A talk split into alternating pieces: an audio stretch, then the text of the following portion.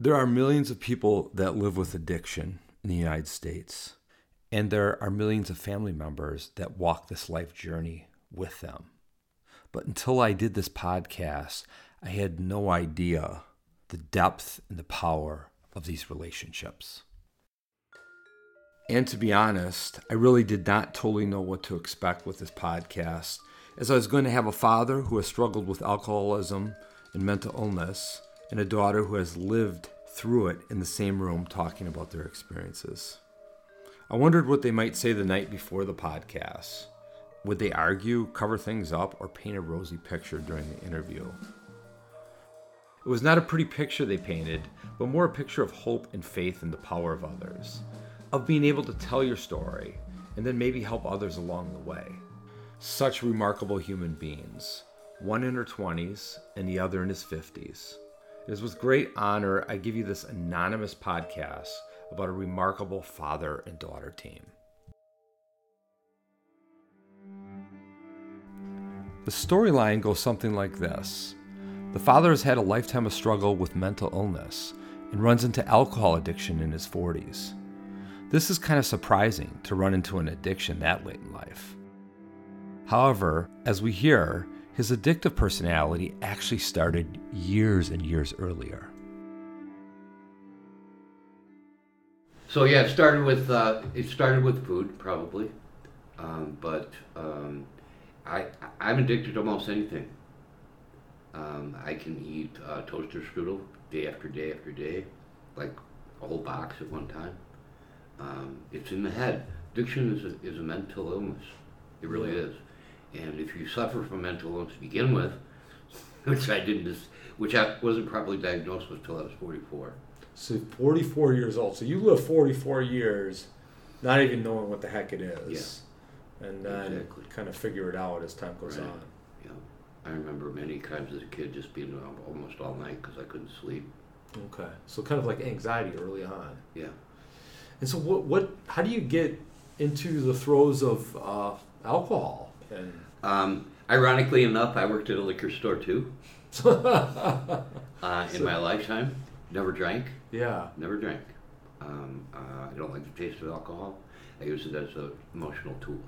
okay, I'm a suicidal binge drinker, is what I'm um, um, diagnosed as. okay, Um, the first drink I took, I vomited up, but enough of it has stayed in the system.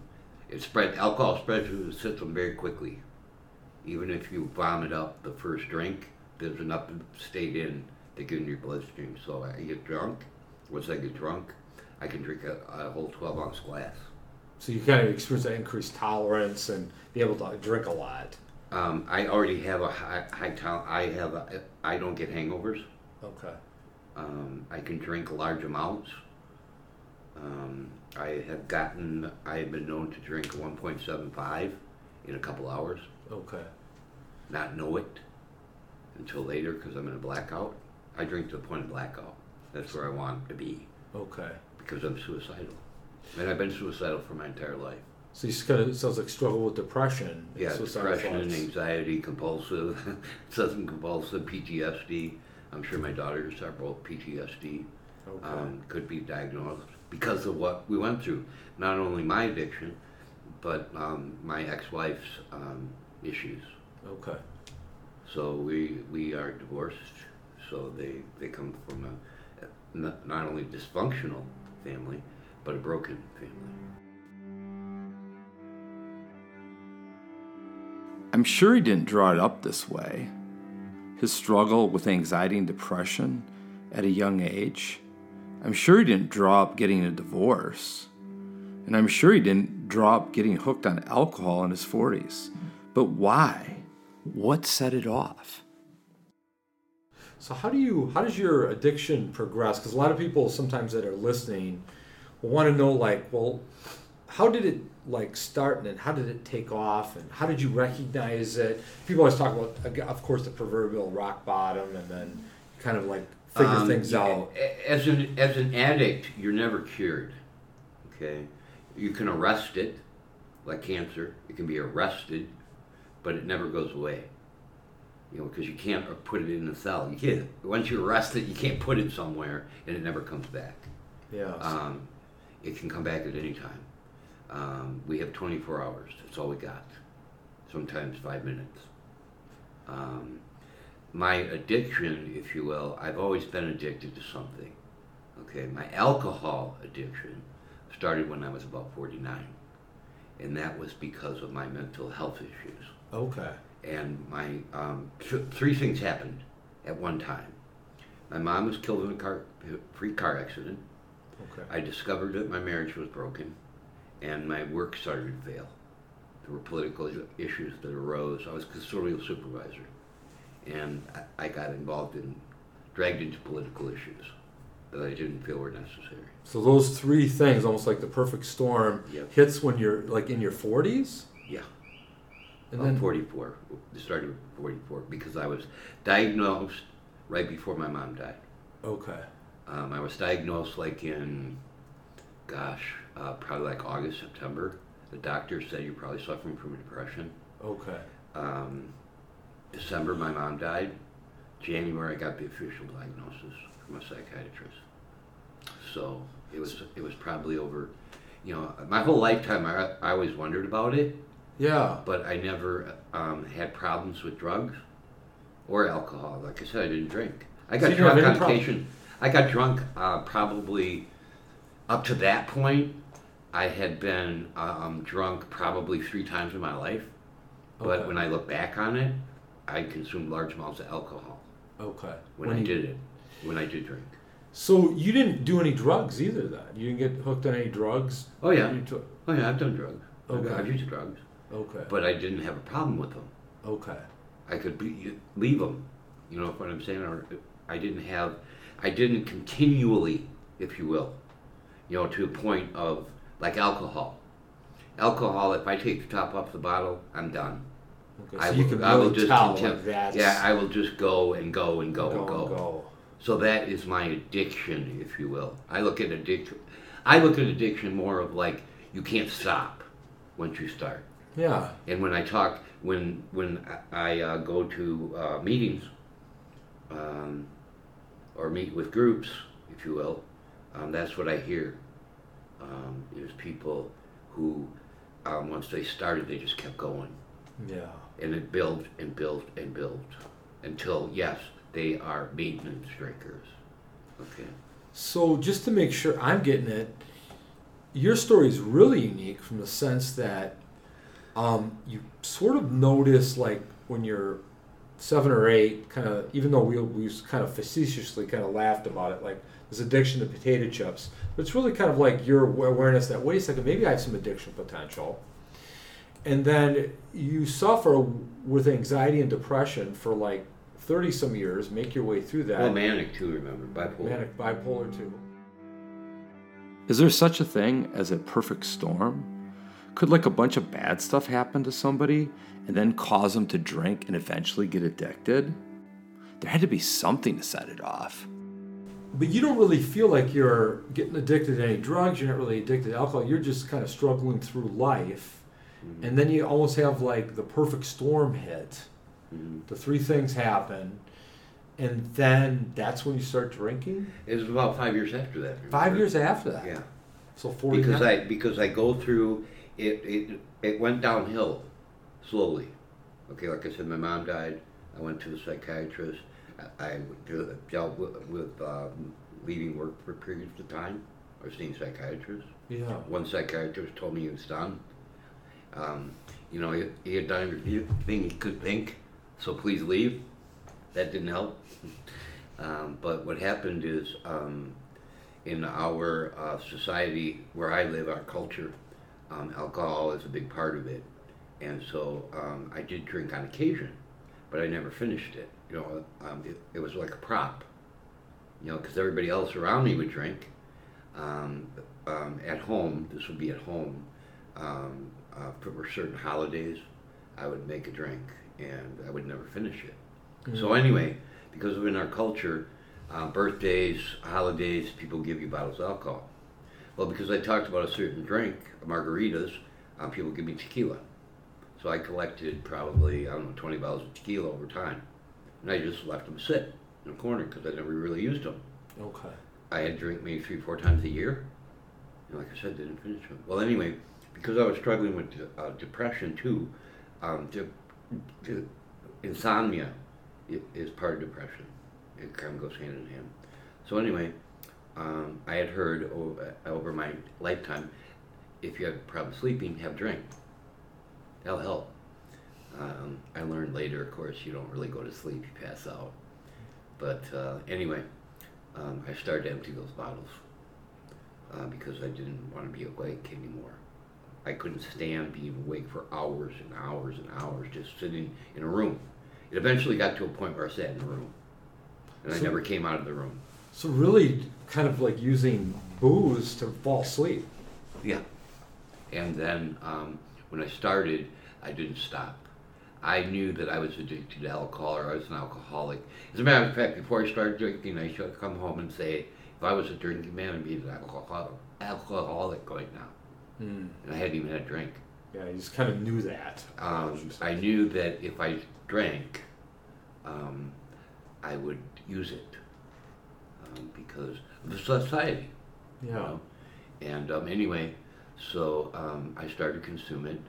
Um, my daughters and wife at the time um, noticed that I had started, and that um, now instead of being conscious in the room, I was passed out in the room. Okay, and when I came to, I drank again. I mean, it was this cycle of blackout consciousness, blackout consciousness. Okay. And then um, my wife at the time said she would like me to stop. So I said, okay. Poured the bottle down the sink.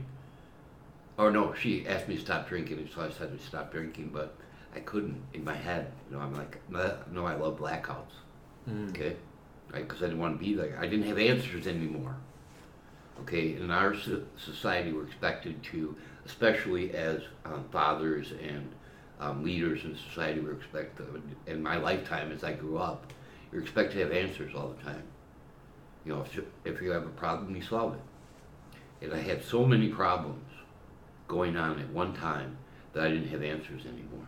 Hmm. And then it was this continual, this depression, this blackness. It was feeding it, too. You know, it was telling you, you need to have that answer. Hmm. Or demons. I call it my demon. It was telling me you need to have that answer. Anyway, um, because of my wife's reaction to my drinking and telling me to get over my my mental health issue, because she had no idea what, was going on, because I wasn't doing what I what she wanted anymore either. Um, I stopped, and then in my head, I'm like, okay, I can drink vodka, because vodka doesn't smell. If you if you consume large amounts of tequila, I mean, we're talking bottles. You're gonna start. It's gonna come out of your pores. Yeah. Okay. So I, in my head, because I didn't drink, I'm thinking they said you can drink vodka. I saw people drink vodka at work. You know, they go out for lunch, drink vodka, they come back in. You know, I saw people do it in high school. You know, and they didn't smell. Well, yeah, if you only have like a drink or two, it doesn't smell. If you drink large amounts, it's gonna smell. Anyway, I went from uh, tequila to vodka, and then continued the same process. She asked me to stop drinking that. That's just fine. Then I had a seizure.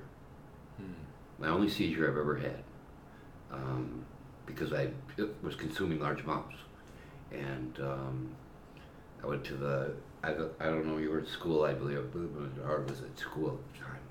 Anyway, went to the hospital, um, came home, got in the car, drove to the liquor store, bought another bottle. Kept doing it. Yeah. Okay. Then um, I was in and out of mental health institutions, um, recovery rehabs, um, um, detox centers, hospitals, just a cycle. Go, come, you know, go, drink, go, drink, go, drink, go, drink. Matter of fact, a number of times I was told by um, nurses that um, I should be dead. My blood alcohol was so high that I should be dead. And I go, cool, when can I leave? I don't care. Yeah. Um, and that's, a deep darkness that yeah. suicidal um, thoughts really kind of ch- following you for many, many years. Um, I, I can remember, remember we're back as young as five, going, I don't want to be here. I don't want to be in life. It's almost like that chemical depression really kind of taking over and Yeah. really chasing you down over the years.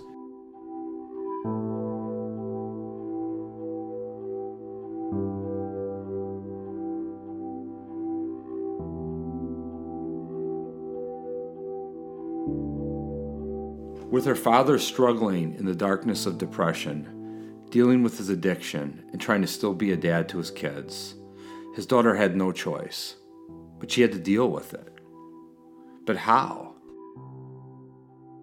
Uh, I was I was a freshman in high school when I realized that there was a problem and that he was an alcoholic. And um, he, he my dad mentioned a little bit about my my mom and like her um, not being quite the the support system that she should have been. So I thought that um, the responsibility needed to fall to me then as the oldest. So I I would I would go he moved he moved out when I was 17 and I would go I would drive every day to check on him Mm. And I took on the responsibility of my sister and I I kind of grew up very fast. Yeah, like a lot of like responsibility of Yeah. checking in, making sure you're okay. That kind of accelerated your Mhm. maturity level. and I, I looked around at other people and I didn't know how to relate to them. Um, so I threw myself into school, and that's kind of how I think um, I dealt with it. Um, and then when I came to college, I, I thought that it, was going to be this great fresh start. Um, I moved out, I moved into the dorms to try to uh, become quote normal and it, it didn't work out like that because I had, I had taken on so much responsibility that when I tried to remove myself um, my mom like fell apart because she was like she didn't she didn't know how to deal with with it because I was dealing with it. And so I I tried to remove myself but I didn't. So I was constantly coming home, and um, my I think October of my freshman year, um, on my sister's birthday, my dad had like you passed out or something. Do you know what I'm talking about? Um, and he went into a coma. And my They put me in a Yeah. coma, in a medical coma. yeah What had happened was, is um, I, I, I was found unresponsive, and they took me to a hospital, put me in a medical coma for a week, Oh. And uh, because they said when I came to, I was very, very um, active, if you will. So they kept me in a coma. But They never wound up why. I think it was for lithium I was taking at the time. I had a reaction to the lithium. Okay. So I went back to school after this, and I went in my dorm room, and I'm like, what, what am I gonna do? How? I just, I just want to be 18. You know, I just want to, um, not deal with this anymore. Struggling to figure out her own life and how to cope with her father's alcoholism, she was desperate. Then random circumstance occurred. And I got an email. It was like you know a mass email and from the AODA peer educators, looking for people to do these programs on campus, and I've gotten that same email as an instructor, so it's kind of interesting. I just saw it like two weeks ago. That's Yeah. why it's kind of like peer educators. and I said, you know what, why not? And I applied, and I got an interview, and I went in, and um, I told, you know, I explained, you know, why I want to do this about my dad, um, and it turned out to be one of the best decisions I've ever made. I had never talked about my dad's addiction. I had never talked about what I went through, um, and I used the AOD peer, AODA peer educators as like a, a platform and a, he, a source of healing for me. And we, what we did was we went into dorms. Um, I did stuff in classrooms, and I started I started to talk. So it had been kind of like, was it sort of like closed up inside? Yeah. You're just kind of in that, you know, wanting to take care of your dad, make Mhm. sure he's all right. You're kind of like in it. And then all of a sudden, maybe these peer you see this peer educator opportunity, engage in it. And all of a sudden, like you're able to kind of like let it out Yeah. and kind of talk about it. Yeah, and I I stayed in all four years. By the end, I uh, helped to revamp one of the programs. Nice. Uh, it it was you know it was like like I said one of the greatest decisions I've ever made, and I through that I joined um, NCAA Champion Choices, uh, which was uh, the athletic version of kind of AOD peer educators, and I went on as like a non-athlete, um, but I had a lot of experience with um, speaking in AODA, and I did that my senior year, and I was uh, the student leader of it, and then I became um, certified. I was a certified peer educator now, and I'd say it, talking about it is what helped me. I was in like a deep, dark place, and I I bet if I didn't start talking about it, I would have had a problem with alcohol Mm. myself, just because you're like way more likely as the child of an alcoholic.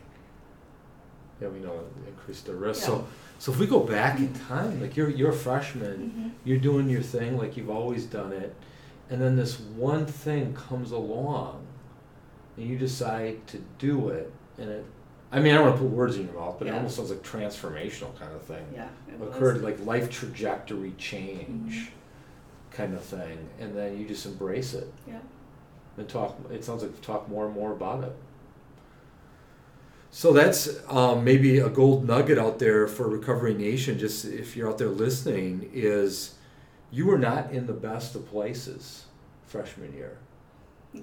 You were not. She was not in the. This is not a rose, a rosy story here. I mean, th- these people are struggling. She goes to college thinking like I'm going to get a new start, but she's in a rough spot. But she looks around her and takes advantage of that opportunity to reach out and get some support. Maybe not really knowing where it's gonna. Don't. I mean, were you nervous, kind of the first meeting, kind of thing, or? Yeah, I I was deathly afraid of public speaking, and I went So she's this deaf- public speaking job. It's crazy. crazy as. That's how life is sometimes. So she's afraid to be a public speaker. She, we all can relate to not wanting to public speak, but here we are, like years later, mm-hmm. and it becomes completely transformational. So if you're in your 20s and you've lived the life you've lived, you faced the heartache and the pain connected to your father's alcoholism and mental illness and struggles, could we glean some advice and wisdom from this young daughter? Let's say there's a woman or, or a guy just happens to be listening to the podcast or listening to your story, and they're in the same spot you are. What would you, what would be the, what would you tell them, or encourage them to do? Say you're not alone. Um, the the responsibility of the world is not on your shoulders. Mm. You know, you're 18 years old. Like you do not have to have all the answers. You do not have to um, have this perfect thing set up. You do not have to um, drive down and check on your dad every single day. You know, you can do this, but don't shut yourself off. Like don't close Yeah. in Mm-hmm. and just be alone with it. Yep. Because you'll probably keep doing it. There's people out there, you might have to search them out, um, but there's people out there that you can connect with and hopefully, like, you know, really feel support from that Yeah. can really move you in a different direction in your life. Wow, man, I'm, I'm blown away. You are very remarkable. You two are remarkable human beings. So, what, what, what a treat for us to have you here in the uh, studio with us. So, what happens next? I mean, I'm telling you, people that listen to this, they're always like, I want to know, like, all right, like, what's that? What happened next? She's in college. Next in term, uh, she's in college. Yeah, she's in college. How old are you then? Or is, are you still in the midst of addiction? Or are you? Oh, I'm I'm I'm still in, in the in, in the pit drinking. Yeah. Um, she, she finished her high school career um, in my drinking. I didn't go to her commencement ceremony. I didn't go to her award ceremony Yeah. because I was blacked out. Um, and I saw, and that's another one of those things that roll in my head. Um, you know, I, I would like to tell people out there that deal with mental illness too, um, that that's what happens. I understand that, you know, shit just keeps going in your head um, all the time. Everything, everything that ha- happened will come back to you, and it just rolls. It makes it really hard for you to meet today day if you're by yourself. And um, I am in isolation right now.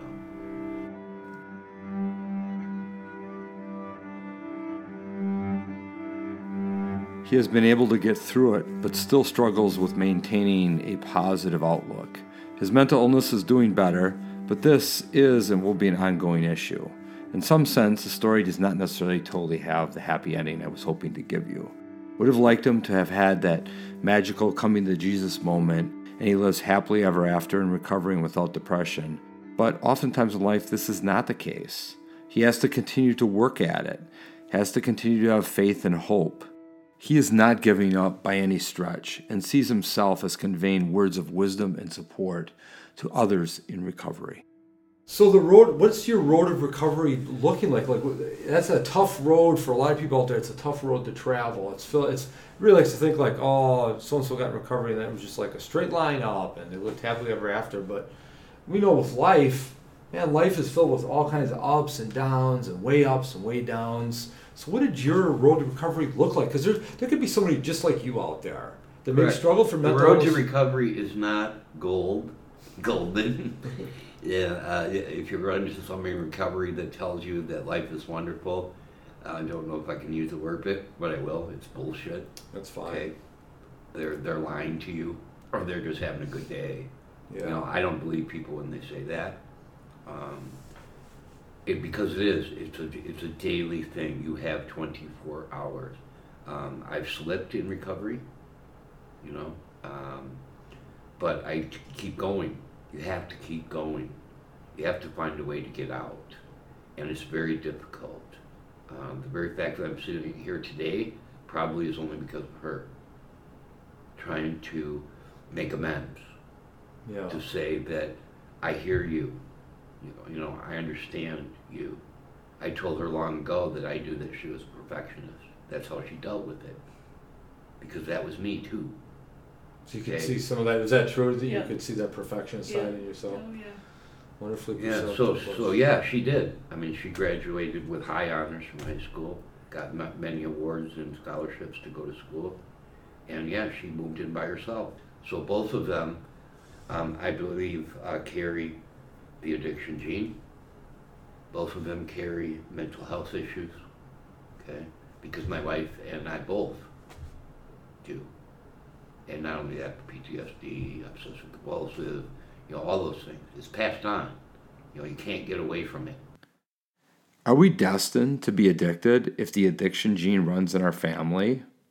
Research suggests that we are at risk, but not guaranteed. Maybe our risk is anywhere, depending on the study you look at, anywhere from 30% to 50%. But is addiction guaranteed? So, what could I do? Because if you can't be honest with yourself, you're done. Yeah, Like like like my daughter said, she made she got to that point where it starting to lose it, and she grabbed out. She, she began to talk about it. That's the only way you're going to recover, is to talk about it. So, so the kind of the irony in this is that this idea of rigorous honesty on your end was healing in a way to kind of climb out of the hole, kind of get your life back on track. And in some sense, almost the same thing went true for you, but in kind of a different format. So maybe it was meetings or reach out to other people in recovery, where for you it was this uh, college connection. Mm-hmm. No, the irony is is that um, al- alcohol brought both of us to a point that, that we began to talk. Okay, if I hadn't become a drunk, I'd probably be dead. You know, if you will. Um, I would have found something, or I would have continued on the road with alcohol. Yeah, it is an ironic thing, and I talk about this to the media, and, and other people agree with me. If I hadn't become a drunk, I'd probably be dead Mm. somehow because of the mental illness half. Yes. You see, you, you have both, if you will. You struggle with both. One feeds the other. Okay, so yes. And it's not just 24 hours, you know, because you got those 24 hours that you got to get through. Okay? So it's one minute at a time sometimes. You know, can I do this? Can I do that? And you got to be gentle with yourself. You got to be able to say that you are not perfect. You do make mistakes. You made them today, you're going to make them tomorrow. You can't you, you can't hang on to them, okay? But with the mental health issues, yeah, that's where that's where you know it kind of bounces back and forth. So yeah, so it really sounds like definitely. I mean, for people listening, you know, if you ha- are struggling with anxiety and depression, there are ways to get help for that. I mean, obviously, there's counseling, there's treatment, there's just support people. Some people even reach out to their church. Some people reach out to just a good friend. There's people out there, and making that connection is super crucial. And I think the other thing is some people just have anxiety and depression. In um, in my experience, clinical experience, that they just have something chemically going on that actually the only way it sort of balances itself out is with some medication. Okay, so they know this. They're beginning studies on this. How do you treat those people? And they found that these programs, you have to reach out to the programs, or like you said, just to reach out. But in my experience, in my experience around people, it's talking. It's opening your mouth. Is there something magical about just like opening up rather than carrying it on your shoulders and leave it wrap itself all around you and being on like some endless loops of like self hate, anxiety, worry, and then when you like sort of like are able to get it out, there's so oftentimes that magic of it begins to look differently or look differently. Like, hey, I can't believe it. I feel that there's this like connection that has formed, and I, I get a slightly different perspective on life. But isn't it hard to form connections with people? I mean, really, to open up about the most intimate details of your life and feel that connection. What if you're just afraid of saying the wrong thing or afraid of making a mistake? Um, I think I wrote a blog on it because I think it's like so crucial. Is this idea of making mistakes in life? I think all too often we are so conditioned, especially in the U.S., to have the answers, to be perfect, to not make mistakes, and we spend all our time and energy guarding against ever making a mistake, and then maybe even shrink ourselves on some, in some ways, like let our voice not be heard because we're afraid of like, oh, I don't want to say the wrong thing, and there's such tremendous power to this idea of like being okay with yourself and okay with yourself making mistakes. So I don't know if that resonates with either of you, but I, I wanted to say that and maybe try to get your perspective on it. Um, for me, in my experience, um, especially with, with the p- people that are struggling with uh, um, treating chemical amusements, as I call them, um, it's a day-to-day thing. It's never going to go away.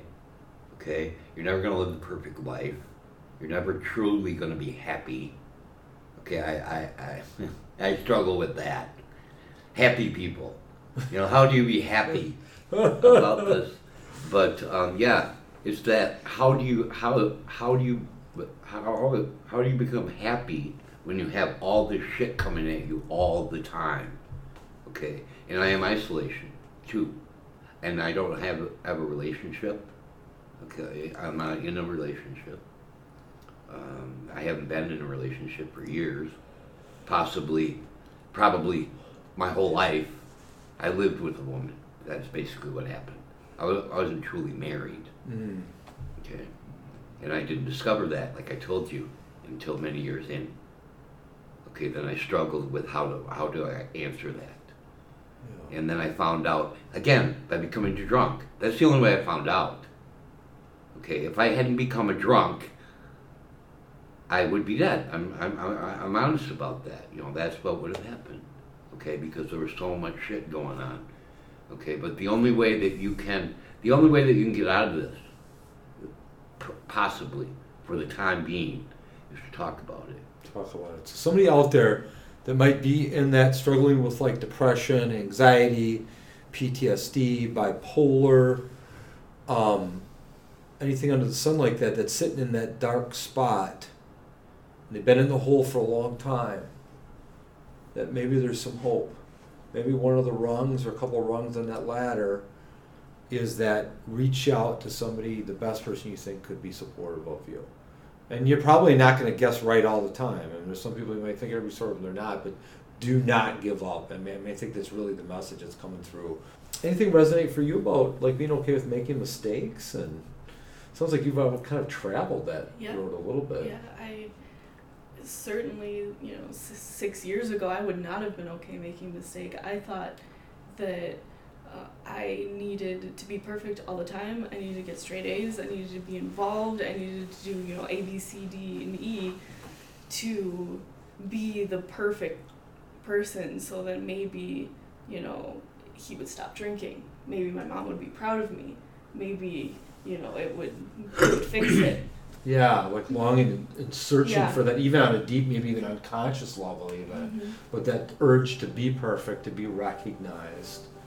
So, if we realize making mistakes is okay, and we no longer have to hold ourselves to the world of perfection, maybe we could loosen up, enjoy life more, grow more as a person, and that maybe the mistake might actually be a doorway into a better life. I guess one of my questions was kind of bright moments or, you know, positive shifts for you. I think our our relationship is a bright point now. You know, I did not I mentioned I got married in October. I I had fully, you know, accepted the fact that, you know, my dad was going to be dead. He was not going to be there when I got married. And he walked me down the aisle, and I will never forget that. That was Amazing. probably the best, you know, thing in the, in the past year for me. Wow. My bright moment would be that. That'd be my only bright moment, if you Wow. will. Walking her down the aisle. Well, uh, uh, my da- daughter's accepting me Hmm. in all of this, okay, because I, I thought I was going to lose them too. I thought I was going to be dead.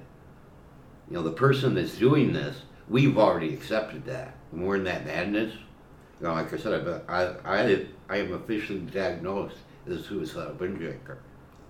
If you, if, you are that, you're going to, you have to accept that as part of your life Hmm.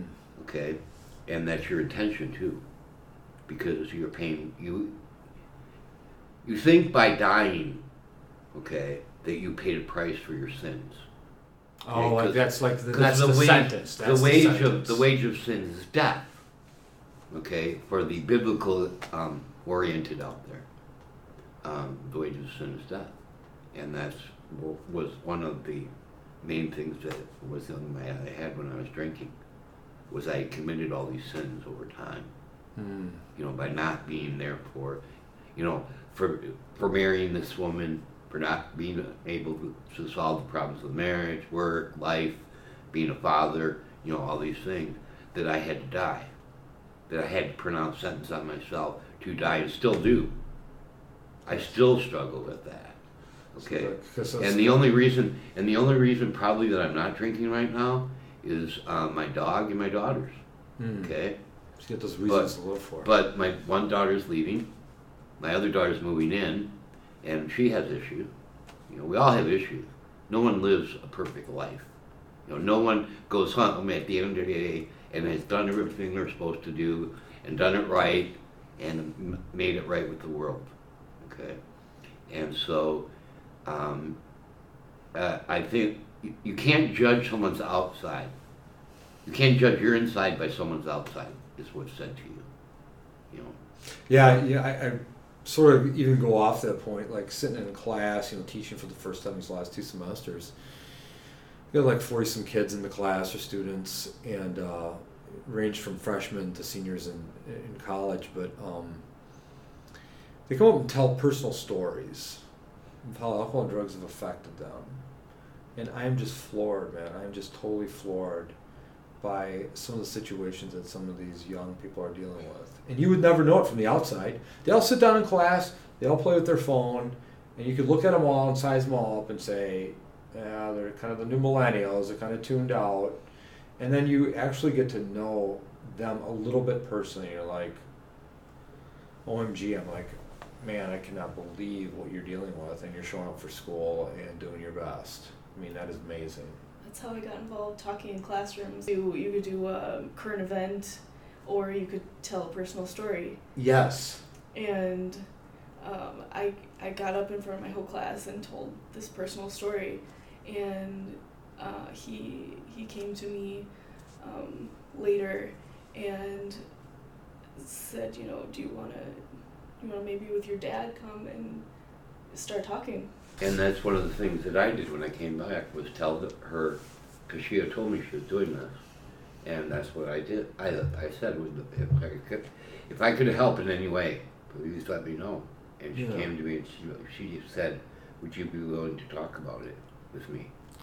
Amazing. The courage, you guys are off the charts, the courage meter. So, kind of, I mean, go in front and kind of tell your story so other people can learn and benefit from it. So, what if life throws you a curveball? What if it just doesn't go the way you planned? Actually, maybe not even close to how you planned. What if a father and daughter, initially divided by mental illness and addiction, could become a team, a team of voices for others? Any other like thoughts, tools, strategies that people listening could maybe benefit from? One, from if they're in addiction now, trying to get in recovery, or in recovery and kind of struggling there, or as like an affected family member. Like, there's a lot of people out there as well. And I, I don't think that's talked about nearly enough. I mean, we always focus on addiction recovery, but there are tons of people out there that suffer with this. I mean, my dad was an alcoholic himself. And I don't think we ever, hardly ever talked about it. I mean, it was just buried. So, yeah, any helpful um, tools, strategies, things to think about for people listening out there, having heard your story and I think, I think I've touched on this, but just reach out. I have had, I think, you know, why I keep doing this is one, because it helps me.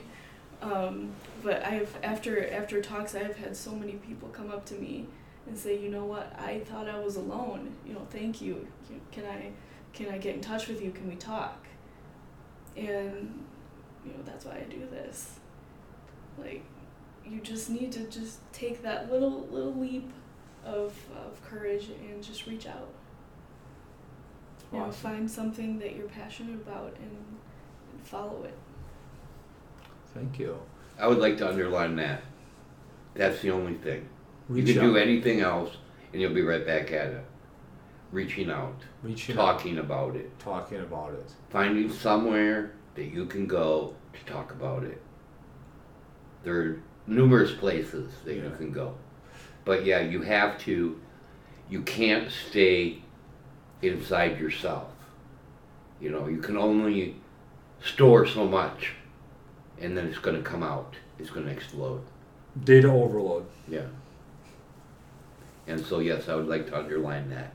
Reach out. Reach out. Did you hear that, everybody? Reach out. It takes tons of courage. Someone, whatever courage you have, and reach out to somebody who you think will receive you. And obviously, the most important support systems are those support systems where people can really listen, be non judgmental, non guilty trippy, I call it. Um, but, you know, somebody you can connect with and really kind of uh, just get your feelings and thoughts out. Well, any um, specific resources either of you would recommend, like any books, blogs, organizations, things that you've come across for somebody out there listening saying, hey, wait a second, I want to make that first step? Could be a book, could be a blog, could be whatever. Oh, by the way, they both have. you- You're only listening, but these two have just absolutely just, just warming smiles, both of them. So as much as says he struggles, which I is totally legitimate, he's got one hell of a smile. That's all I gotta say. So yeah, any resources you can think of, or maybe even fa- I always like to know people's favorite books if they have one, even if it's unrelated.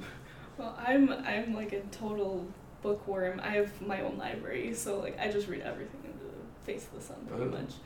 Um, I, I don't know if I use any particular resource, but I'd I'd say if there's somebody like me who's going to college and they're they're um, the the child's been alcoholic. Um, there are especially on a college campus there are so many you know ways to get involved in in especially AODA things. It's becoming more acceptable to talk about. It's becoming more um, relevant uh, just in the community. Um, just that just that one little email that I sent out my freshman year uh, became endless opportunities. So one, is actually like interesting. It's one email. Yep. Amazing. And then most people would probably, I think, naturally think, I think a lot of my therapist buddies would probably say this too, which, you know, over the years you kind of like think about like the mistakes I've made as a therapist in terms of not probably not really meeting people's mm-hmm. needs and making treatment more accessible, more real for them so they can take advantage of it. But you're an interesting story in that it was maybe not even necessarily going to, I mean, obviously counseling will help. There's resources out there, but you actually did it in an interesting way in that you became an advocate. For others with your voice, which I think in all my years, I've never really heard a ton of that in the treatment world. I was talking about having people going out and like being advocates by telling their story. Um, and then helping other people, similar to what you were just saying, Bush, like reach out and helping somebody and helping Allie with her story and, and trying to be there. So great resources. So like Al-Anon, I think of, um, and there's a lot of uh, great books out there as well. And We'll post some of those on, on, our website and by the you know next to the podcast. So any yeah any c- couple resources that could be helpful for people, helpful to you. And you know, I have to uh, keep my anonymity. Yeah, Um, we could maybe use the word meeting. reach out to recovery groups. Um, reach out. Yeah. You know, find somewhere to go that is a group that you know or can, can connect with, if you will, by phone, email, whatever it is. That you say, I need to talk, and they'll, they'll say, I'll listen. Mm. Yes. okay? And that's the best thing in the world for those out there that are working with this. The simple act of just listening. You don't have to say a word, just listen, okay? Because I struggle with that when I talk, okay? I don't need an answer, okay? I know there's not going to be a, an answer. I learned that. There's no answers. You know, there's temporary solutions, but there are no answers. Okay, so just a simple act of letting someone get it out, get that bile out for for now, for just today. Okay, because that's all anyone's got. It can end today, or it can, you would know. Nobody's promised tomorrow. Yes. Okay, we don't know what's going to happen. Okay, we, we only sometimes have right now. What we're doing right now. I might walk out the door and get hit by a bus. But what can I do? I'm re- I, I'm working on a script right now um, to be produced. I hope about this, about mental health issues, addiction, um, divorce, you know, all these things. So things. really kind of channeling it Yeah. so. in So a lot of ways. um, that's how you know that's how I found to um, to work with it. Okay, but again, realizing it's not going to be permanent. Can writing about our life experiences be helpful? Well, research shows that journaling daily or weekly can have health benefits. In addition, it can allow us to get our thoughts and feelings out on paper and give us the chance to reread it to get a better perspective. And in life, always remember you never have to be alone. Always try to reach out to family members, friends, relatives, community support groups to get that needed support and perspective to get over any obstacles life might throw you. So I think there's smart recovery out there. There's AA, Alcoholics Anonymous, Narcotics Anonymous. Um, there's online meetings as well, and of course, you know your local counseling, uh, counseling center or agency or clinic near you. You can always call them as well. Um, I'm always open to calls as well. Like I, I get calls all the time with people just kind of saying, "Hey Ted, here's my situation. What would you recommend?" So I, I try to steer people to the right resources because they're reaching out and they're reaching out, and this could be a valuable time, like you said, that one email You know, this could be that one email that, hey, I direct them in the right spot, they show up, their life trajectory changes. And that's what we're kind of shooting for, just to support and help people, you know, with these difficult issues around addiction and recovery and everybody connected with it. And I think pulling together similar, I mean, your, your story of inspiration and hope that look at your relationship now. It's a little different, but at the same time, there's a deep connection. I can feel it in this room. So, with that, I uh, salute both of you and just absolutely um, am so grateful that you were able to come on the show and tell your story. So, thank you. Thank you. Thank you for having me. And wow, what an inspiring story from this courageous and inspiring father daughter team. Special shout out to them, as well as an organization called Al Anon, which hosts free supportive meetings in most communities. And these meetings are for people affected by others struggling with addiction. So, a great resource to take advantage of. And of course, if you like what you hear, definitely post a review on iTunes, as this allows this podcast to be heard by more. Thank you for joining us today. And of course, keep rocking your recovery.